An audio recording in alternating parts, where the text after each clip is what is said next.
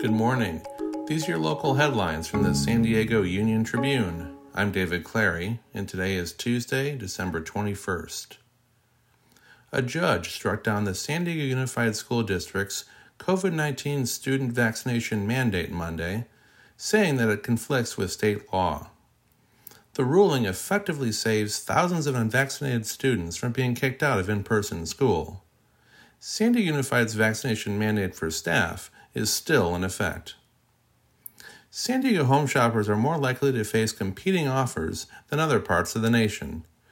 Real estate website Redfin said 72% of properties in the San Diego metro area received multiple offers in November, making it the third most competitive market in the nation. Only Richmond, Virginia, and Salt Lake City ranked higher. The San Diego City Council has adopted a comprehensive new plan to cope with a future where nearly half the city's residents are age 50 and older. The blueprint calls for better lighting in many neighborhoods, more opportunities to volunteer, and a greater variety of activities in convenient locations. You can find more news online at sandiegouniontribune.com.